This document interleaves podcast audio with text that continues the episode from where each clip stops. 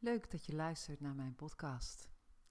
Ik ben Suzanne, waarin ik je meeneem in mijn leven, in ja, wat me in het moment bezighoudt. Ja, waar ik voor leef, voor groei, voor genieten, voor bewustzijnsverruiming. Ja, het leven voluit leven. En dat gun ik jou ook. Met heel mijn hart. En vandaag ga ik met jou delen over 1 plus 1 is veel meer dan 2. En dan doel ik eigenlijk heel specifiek op mijn liefdesrelatie. Of eigenlijk op de liefdesrelatie. Want dat geldt natuurlijk helemaal niet alleen voor de mijne.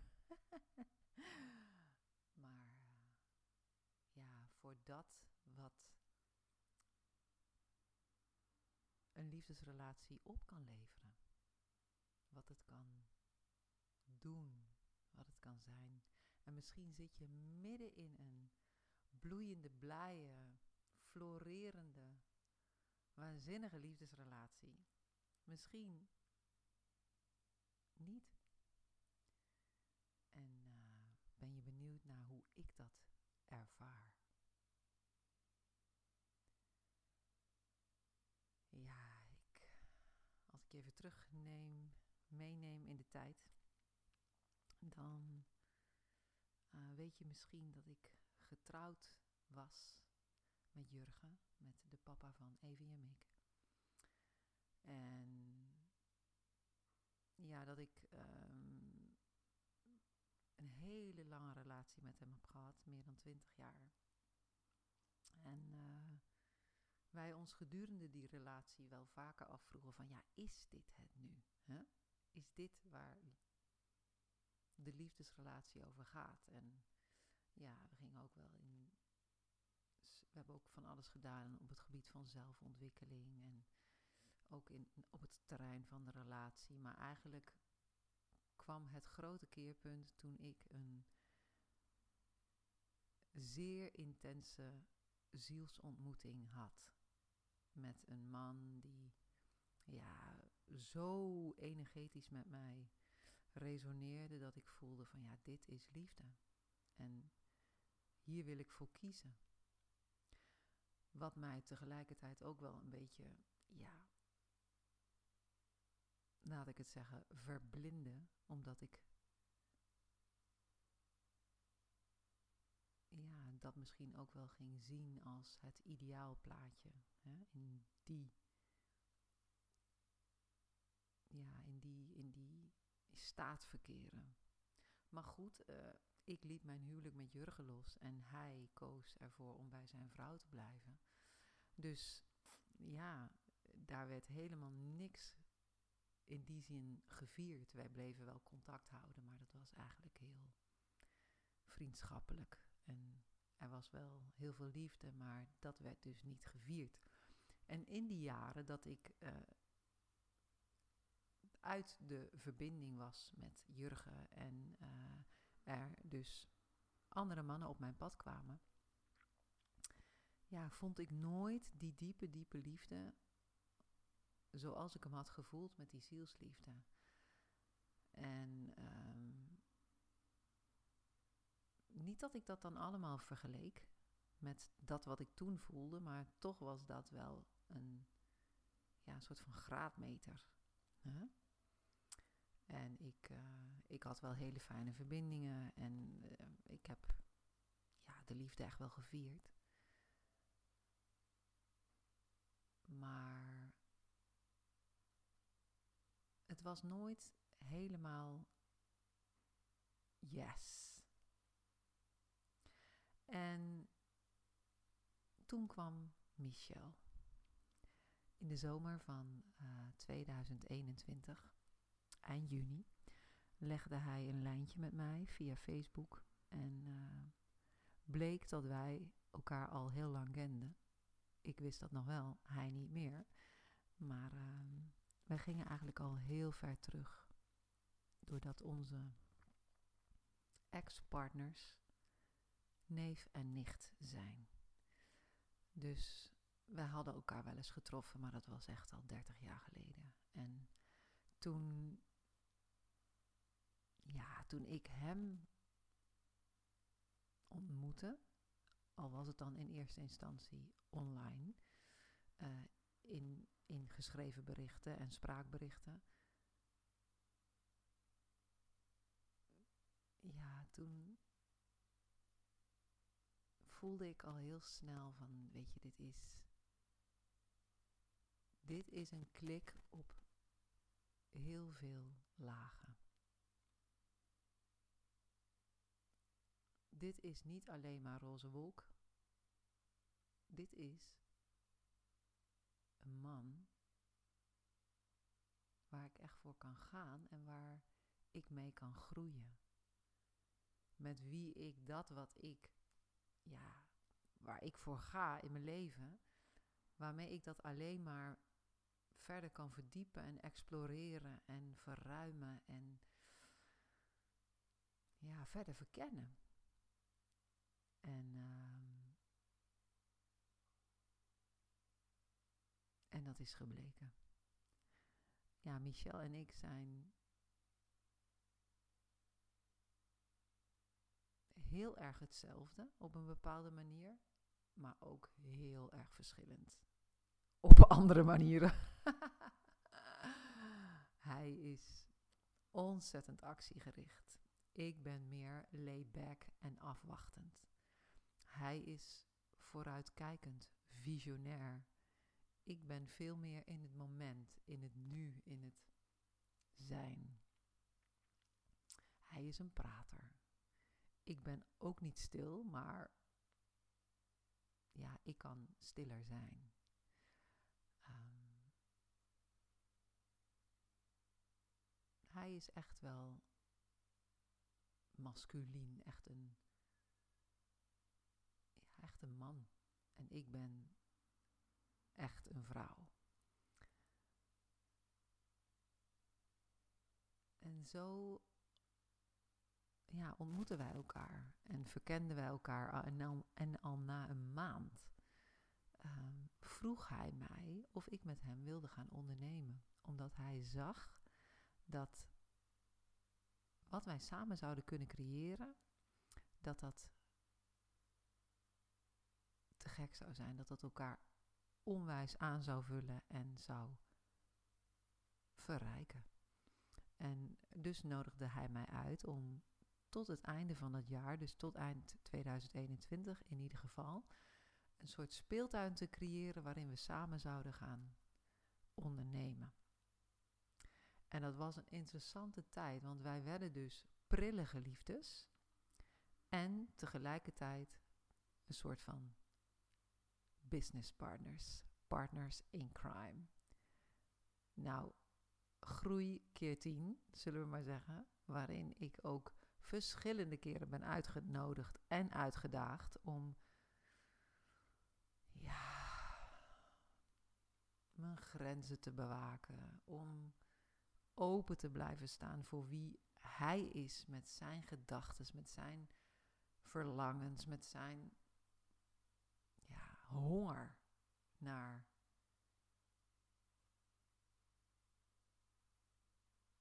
de wereld bestuiven.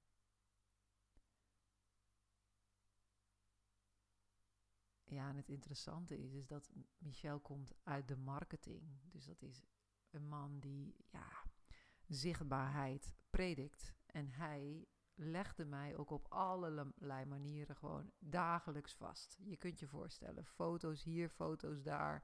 Misschien heb je ze wel voor, voorbij zien komen als je ons kent op Facebook. Hij is gewoon iemand die, ja, zijn begeistering gewoon volgt en dat vastgrijpt en de wereld ingooit. En ja, dat is te gek. En dat was ook mijn verlangen. Ik had een groot verlangen naar impact op de wereld, om een licht te laten schijnen, om ervoor te gaan, om te groeien en te bloeien en te stralen. En hij was in die zin een engel op mijn pad, maar tegelijkertijd ook een onwijs grote uitdaging.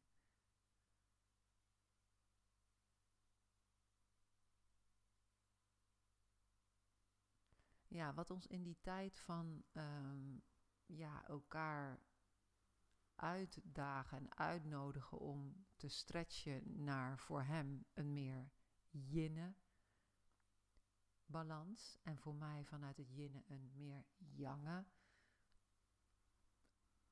heroriëntatie, zal ik het noemen. Want ik kende hem heel goed, maar meer een onnatuurlijke doorpakstand. Ehm, ja, die ik mezelf eigen had gemaakt of aangeleerd om te, mezelf te handhaven eigenlijk in de wereld. Ehm, zo ja, daagden wij elkaar ontzettend uit. Maar wat we heel erg consequent bleven doen en nog steeds, is inchecken. Eigenlijk iedere dag checken we bij elkaar in. En uh, met dat inchecken, ja, creëren en creëerden we een hele fijne space om elkaar te ontvangen, om elkaar te horen, om elkaar te voelen en ook onszelf te voelen en daarmee te vertrekken in of het samen ondernemen, of het elkaar lief hebben, of whatever came up that day. En als je het dan hebt over inchecken, ja, dan kan het heel erg helpend zijn om een wekkertje te zetten. Uh, dat hoeft natuurlijk niet, maar je kunt het een soort van, dan heb je een kader waarin je met elkaar communiceert. En zo kunnen wij een wekkertje zetten op acht minuten per persoon, maar ook op één minuut of op vijf. Hoeveel tijd er is, hoeveel ruimte en hoeveel zin en hoeveel behoefte. En dan is die tijd voor hem of voor mij. En dan delen we om en om over hoe we ons voelen, wat ons bezighoudt, waar we, waar we mee wakker zijn geworden. Het is een hele fijne manier om de dag mee te beginnen. Dus dat inchecken, dat is eigenlijk wel een soort van cruciale factor geweest en nog steeds in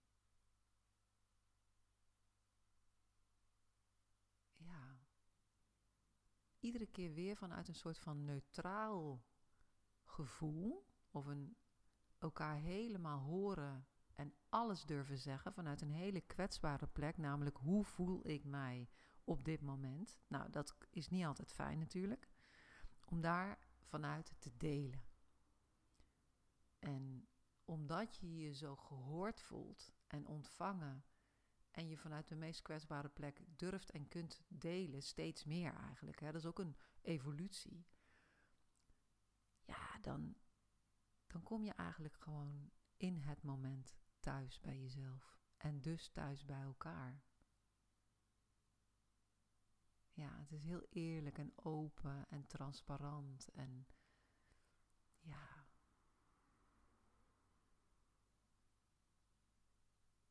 Echt helpend.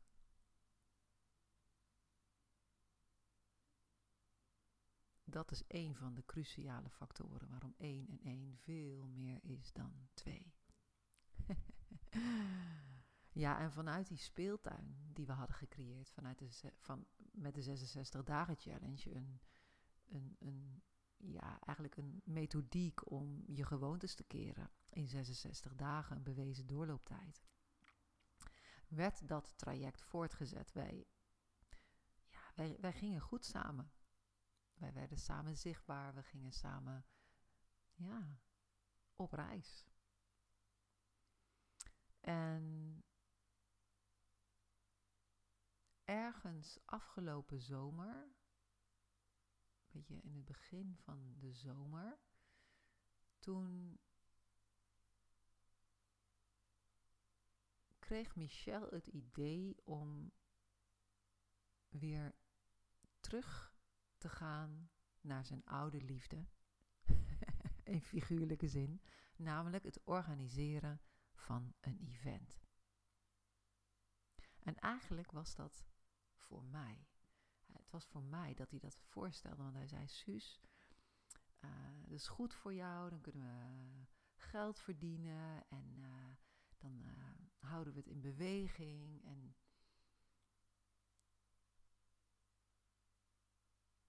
ja, zo, zo is hij. Dat maakt ook even een sidestep dat hij één en één is zoveel is voor mij. Omdat als ik iets opper, neem bijvoorbeeld mijn verlangen om met de kinderen naar Nijmegen te verhuizen. Ik opper dat. Nu moet je weten dat ik nu in Didam woon. En uh, dat is een dorp. En ik woon in een heerlijk vrijstaand jaren 30 huis. Dus het is echt wel riant, comfortabel, uh, vrij, ruim. Maar ik wil verhuizen met de kinderen naar de stad. Of in ieder geval randstad, stad. De rand van de stad. Hè? Uh, en wat mij betreft het liefst aan een dijk, een beetje buiten het centrum op fietsafstand. Maar we gaan zien waar, waar het toe gaat leiden. Maar de prijzen daar zijn twee keer zo hoog. En als ik dat dan met Michel deel, dan komt hij met waanzinnige ideeën. Dan zegt hij: Suus, wat dacht je van een bed and breakfast? Jij houdt van mensen ontvangen. Jij uh, kunt ze een goed, ja, een goede plek geven om te vertoeven. En je kunt je huur met gemak betalen. Dat komt dan gewoon zo even uit de lucht vallen.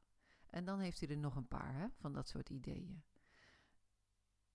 Niet dat mijn kinderen daar dan direct om staan te springen, maar toch. Hè? Het wordt gewoon voor mijn neus gecreëerd. Zo ook de eerste editie van Ecstatic Devotion. Eigenlijk dus voor mij. En uh, later bleek het niet zozeer voor mij te zijn, maar vooral iets waar hij iets in te doen heeft. Dus en, en, zullen we maar zeggen, win-win. Laat, heb, nog, heb ik nog niet genoemd de win voor de mensen die deelnemen, want het is gewoon een te gek concept. Maar we rolden eigenlijk vanaf eind augustus in een nieuwe wereld. In een wereld waarin zijn ja, onbewuste verlangen om events te gaan organiseren in het bewuste circuit geboren werd. En mijn verlangen, wat de afgelopen maanden steeds bewuster werd om ceremonies te leiden of een soort van spirituele reisleider te zijn, kon ik daar invullen. Dus zijn creatie op een hele andere manier ten gunste van mij, aanvankelijk, werd een creatie die mij keer ik weet niet hoeveel dient. Omdat ik mijn verlangen om uh, vanuit mijn hart te leiden, om de wereld te verzachten, hè, deel van mijn uh, ja, kern van mijn life purpose, die kan ik op die plek in de praktijk brengen. Eigenlijk oefenen. Door vrijwilligers te verbinden. Door uh, deelnemers te guiden. Door een soort van de glue te zijn van de dag. Door te oefenen er te zijn in plaats van heel veel te doen. Heel erg interessant. En zo werd eigenlijk de 66 dagen challenge die wij aanvankelijk op de rol hadden staan voor september, even in de ijskast gezet. En ik weet ook niet of we hem er nog uit gaan halen. Het is absoluut iets waar in we geloven. Ehm, een tool die heel veel mensen kan dienen om van ja, niet helpende gewoontes af te komen of helpende gewoontes te introduceren. Maar we hebben iets in het leven geroepen waar we nog veel blijer van worden. Ecstatic Devotion. Onder de vleugels van Wings to Shine.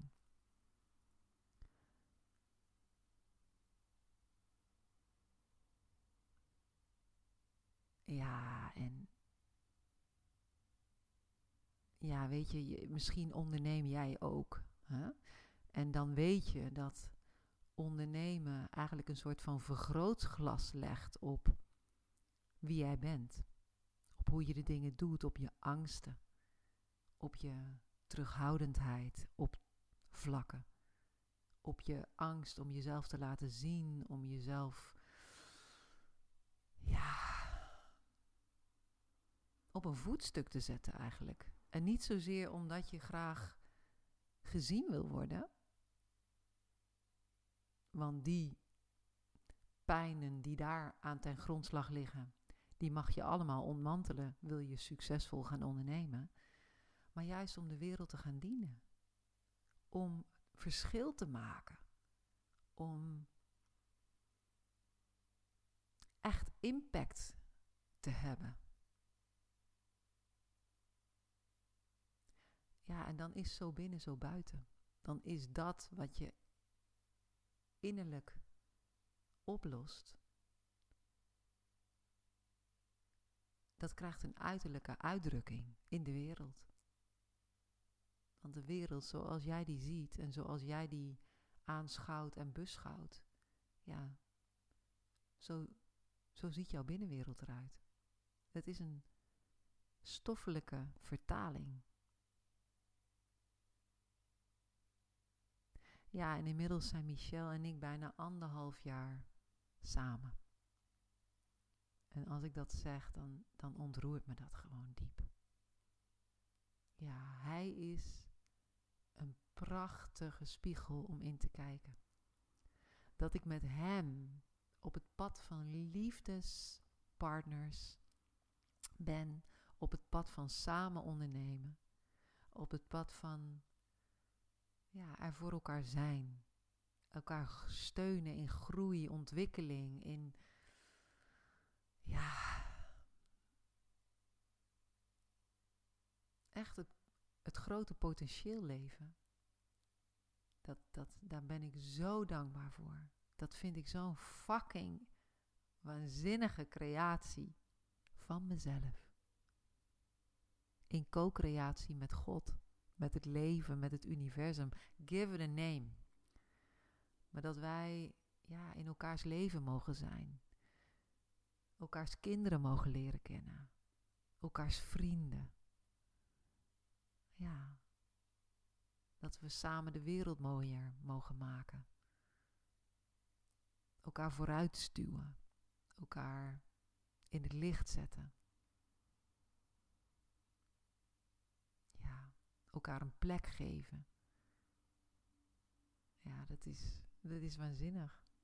Ik kan niet anders zeggen, ik krijg er gewoon kippenvel van. Ik ben zo gek op hem. Zo gek op hem.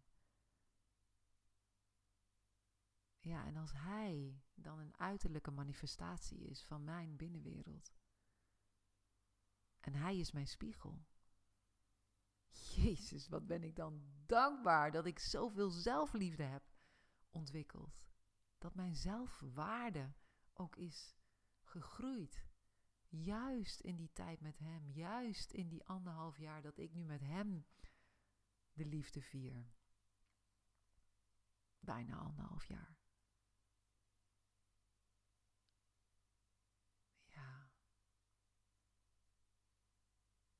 1 en 1 is 11. Hebben de kinderen mij wel eens gezegd. Als je dat eentje naast dat eentje schrijft. Maar, en dan is het toevallig, oh nee, het is niet geen november meer. het is 1 december. Terwijl ik dit opneem. Ja, deze maand van donkerte, van verstilling, van naar binnen keren. Ja, ik kan diepe dankbaarheid voelen voor het leven, voor de liefde, voor, voor de creatie. En wat hoop ik dat jij op hetzelfde pad bent. Dat jij net als ik niet bang bent om de verstilling in te gaan, maar daar nog veel meer zaden gaat planten voor een jaar, voor 2023. Een jaar waarin het gewoon through the roof mag. Ja, ontplooien. Waarin één en één. Oh my god, wat kan dat worden? Gaat zijn.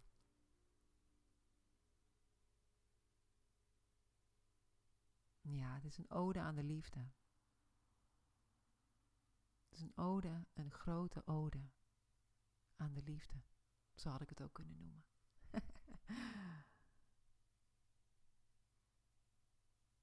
Geniet van wie je bent, van wat je doet, van hoe je leeft. En maak van iedere 1 plus 1 oneindig veel. Dit was Ik ben Suzanne. Tot een volgende keer.